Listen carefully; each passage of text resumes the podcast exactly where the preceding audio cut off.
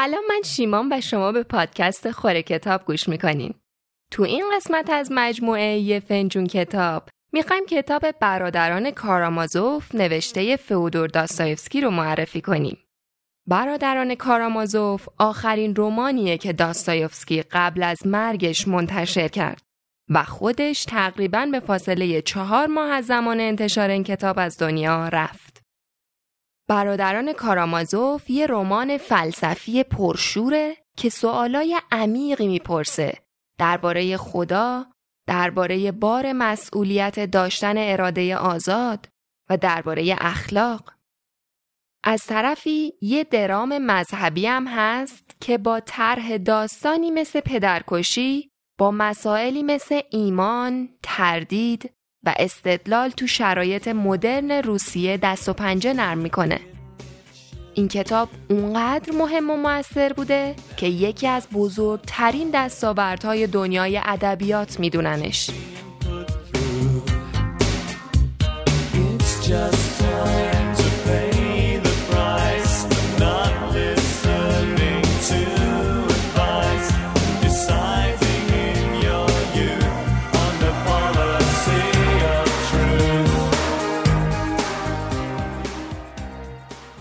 ماجرای اصلی کتاب ماجرای سه تا برادره و ارتباطی که با همدیگه و با پدرشون دارن. پدری که هیچ کدوم از این بچه ها رو بزرگ نکرده و اصولا تو جوونیش تنها دقدقش پول درآوردن و اقفال زنای جوون بود. پسر بزرگش دیمیتری از همسر اولشه. دیمیتری لذتگراست. فقط از قمار لذت می‌بره از زنا و از الکل. اون به خدام باور داره. بنابراین دائما این درگیری درونی رو با خودش داره که آدم حقیریه، امیدی بهش نیست و پر از احساس شرمه. پسر دومی ایوان و سومی آلیوشا از همسر دوم پدرشونن. ایوان باهوشترین شخصیت این داستان از یه نظر. دانشجو و خدا ناباوره. که دائما مقاله هایی می نویسه درباره نقد دین و سخت میشه گفت که چه احساسی داره. یه جورایی به خدا باور داره ولی ستایش نه بلکه متهمش می‌کنه. به خاطر اینکه خدا اجازه میده که رنجهای وحشتناکی روی زمین ادامه پیدا کنه. حتی با اینکه قدرتشو داره که درستشون کنه. سومین پسر آلیوشا یه جوون در حال تعلیمه که می‌خواد کشیش بشه. بنابراین بین آلیوشا و برادرای دیگش تفاوت فاحشی وجود داره. آلیوشا مذهبیه ولی آدمی نیست که تو دنیای رویایی خودش زندگی کنه و از دنیای واقعی فاصله گرفته باشه. اون رنج بزرگ زندگی رو می‌بینه. اما واکنشش نسبت به این رنج همراه با همدردیه. همراه با خدمت به دیگران واسه التیام دردشون.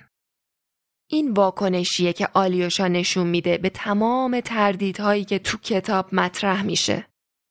کتاب پر از رنجهای زیاد و حقارتها و ظلمها مثل بچههایی که بیماری های لاعلاج دارن، آدمایی که به دلایل مختلف مثل فقر تحقیر میشن و زنایی که مورد سوء استفاده قرار می‌گیرن و نادیده گرفته میشن. خلاصه داستان برادران کارامازوف پر از انواع تضادها، انواع امیدها و ناامیدیا. خیلی از آدمایی که این کتاب خوندن با فصلی به اسم مفتش اعظم بود که خیلی ارتباط برقرار کردن.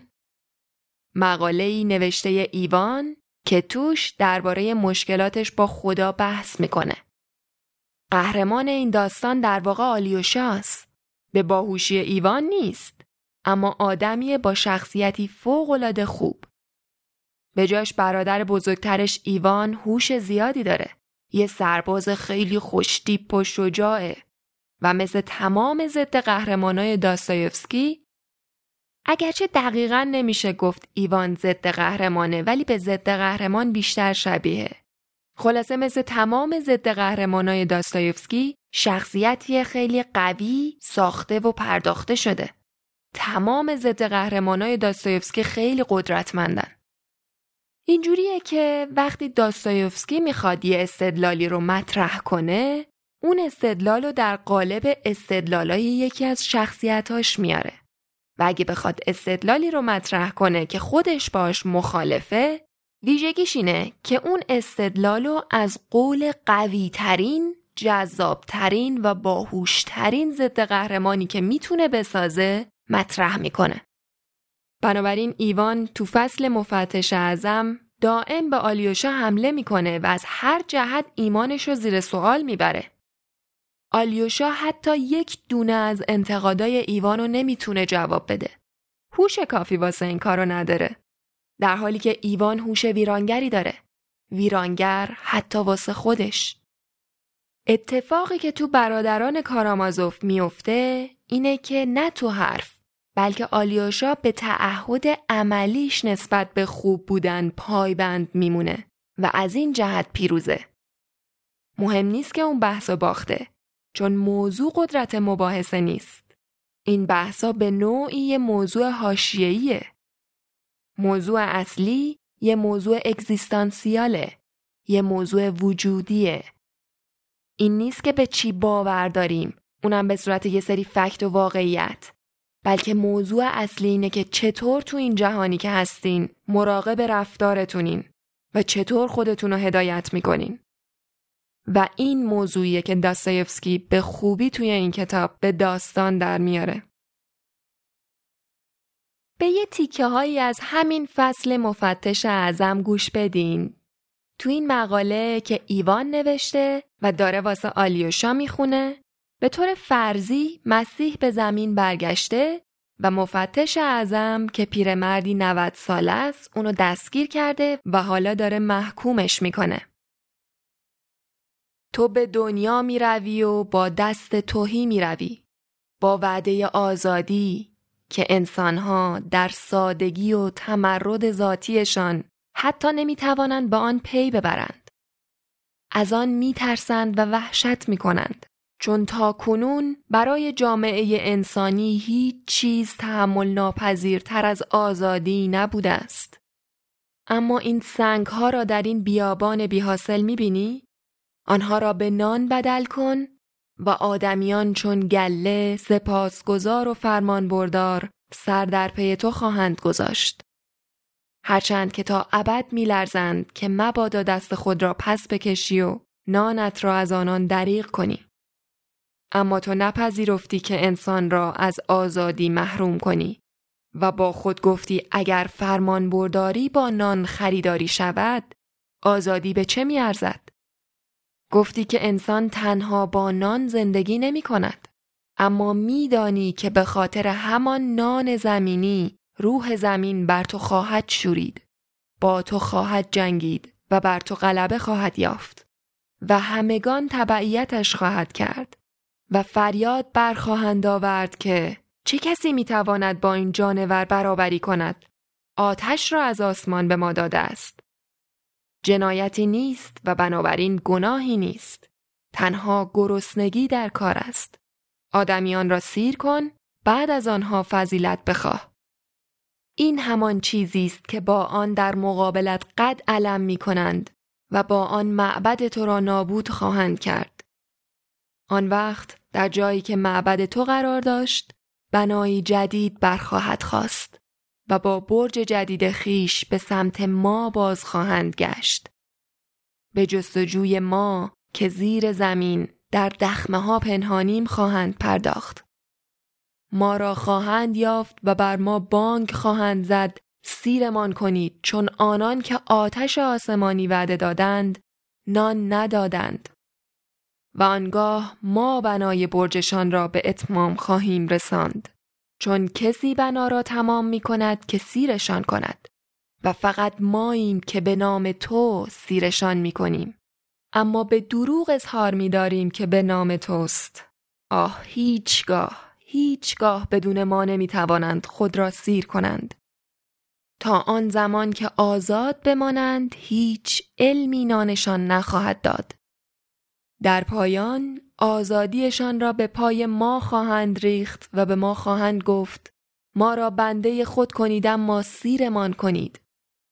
عاقبت خودشان در خواهند یافت که آزادی و نان کافی با هم برای همگان تصور ناشدنی است چون هیچگاه هیچگاه نخواهند توانست که آن را میان خود تقسیم کنند همچنین متقاعد خواهند شد که هیچگاه نمی‌توانند آزاد باشند چرا که ضعیف شرور بیارزش و سرکشند به ایشان وعده نان آسمانی دادی اما باز هم می‌گویم آیا از دید نژاد ضعیف و همیشه گناهکار و پست آدمی نان آسمانی با نان زمینی می تواند برابری کند؟ و اگر به خاطر نان آسمانی هزارها و حتی دهها هزار آدم از تو پیروی کنند بر سر کرورها کرور مخلوقاتی که نمی توانند از نان زمینی به خاطر نان آسمانی چشم بپوشند چه خواهد رفت؟ ما تیمار زعفان را هم داریم. آنان گناهکار و سرکشند. اما آنان هم سرانجام فرمان بردار خواهند شد. از ما به شگفت خواهند آمد و به ما چون خدایان نگاه خواهند کرد. چرا که ما آماده ایم تا آن آزادی را که چنان گران یافته اند تحمل کنیم و بر آنها فرمان برانیم. آزاد بودنشان تا به این حد برایشان سهمناک خواهد بود. اما خواهیمشان گفت که ما خدمتگزار شماییم و به نام تو بر آنها فرمان خواهیم راند. فریبشان خواهیم داد. چون هرگز به تو اجازه نخواهیم داد دوباره به نزد ما بیایی. و آن فریبکاری رنج ما خواهد بود چون ناچار به دروغ گفتن خواهیم بود. تا آن زمان که انسان آزاد بماند این چنین بیوقفه و دردمندانه برای هیچ چیز چون جستن کسی برای پرستش نمی کوشد. انسان در جستجوی پرستش آن چیزی است که ورای چون و چرا استقرار یافته تا همه آدمیان بلا فاصله در پرستش آن توافق کنند. آنچه اساسی است این است که همه با همان را بپرستند. این تمنایی از روز ازل بود که باعث شد یکدیگر را با شمشیر کشته و با هم به معارضه برخواستند که خدایانتان را کنار بگذارید و به پرستش خدایان ما بیایید وگرنه شما و خدایانتان را خواهیم کشت. و تا قیام قیامت هم چنین خواهد بود حتی هنگامی که خدایان از روی زمین ناپدید شده باشند. به آنان خواهیم گفت که گناه اگر به فتفای ما صورت بگیرد کفارش پرداخته می شود و مانند کودکان ما را دوست خواهند داشت. چون به آنان اجازه معصیت کاری می دهیم چرا که ضعیف و درماندند و اجازه معصیت کاری را از آن رو به آنها می دهیم که دوستشان داریم و کیفر این گناهان را خود به گردن می گیریم و این چنین هم خواهیم کرد و ما را به عنوان رهانندگان خیش که کفاره گناهانشان را در پیشگاه خدا به گردن گرفته ایم خواهند ستود.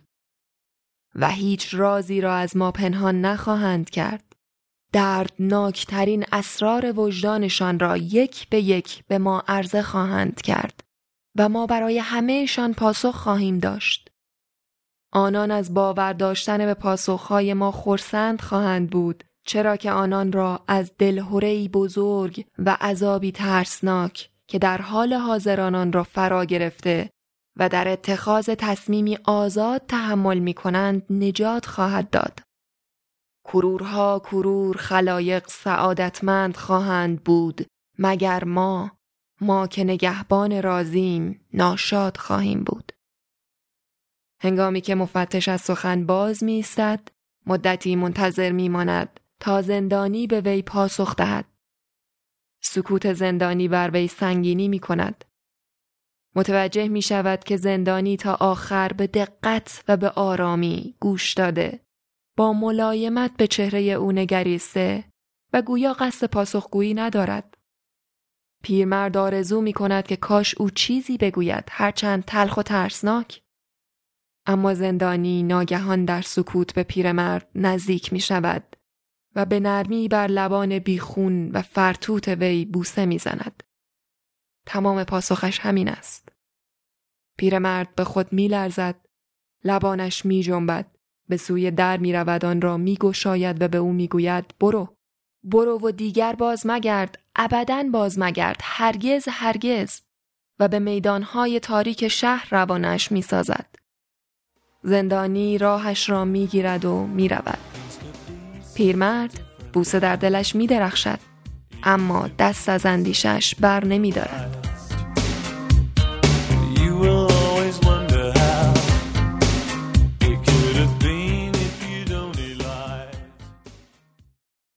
تیکه هایی که گوش کردین از کتاب برادران کارامازوف نوشته فودور داستایفسکی بود.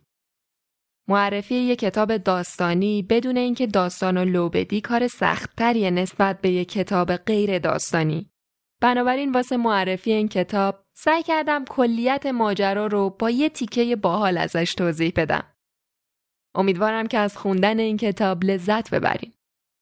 آلبرت انیشتن یه بار در موردش گفته داستایفسکی تا حالا از هر محققی بیشتر به من یاد داده و برادران کارامازوف از نظر من شاهکار تمام ادبیاته.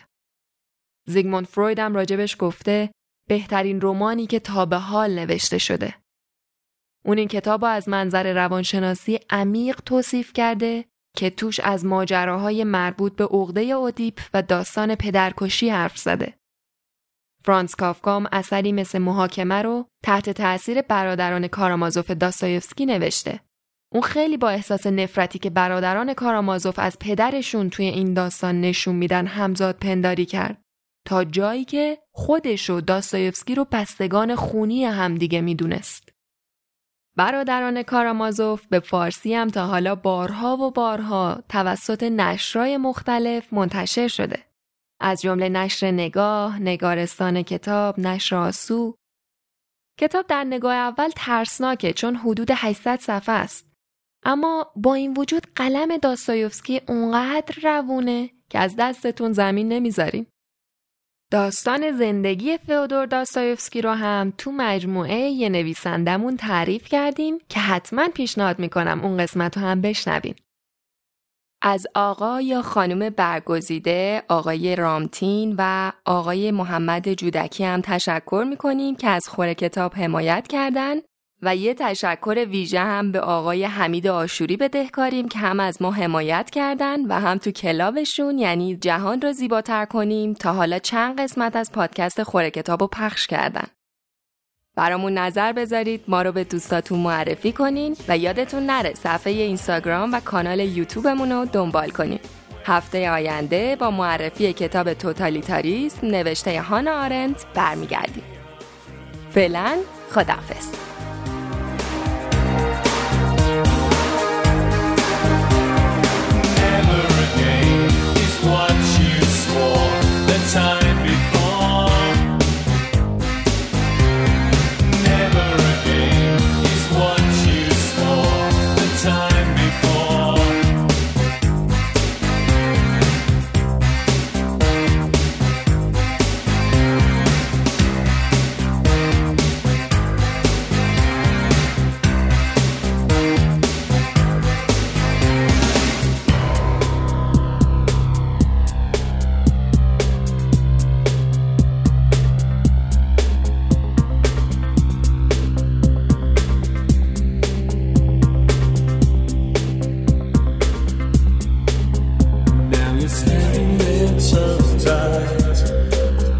bit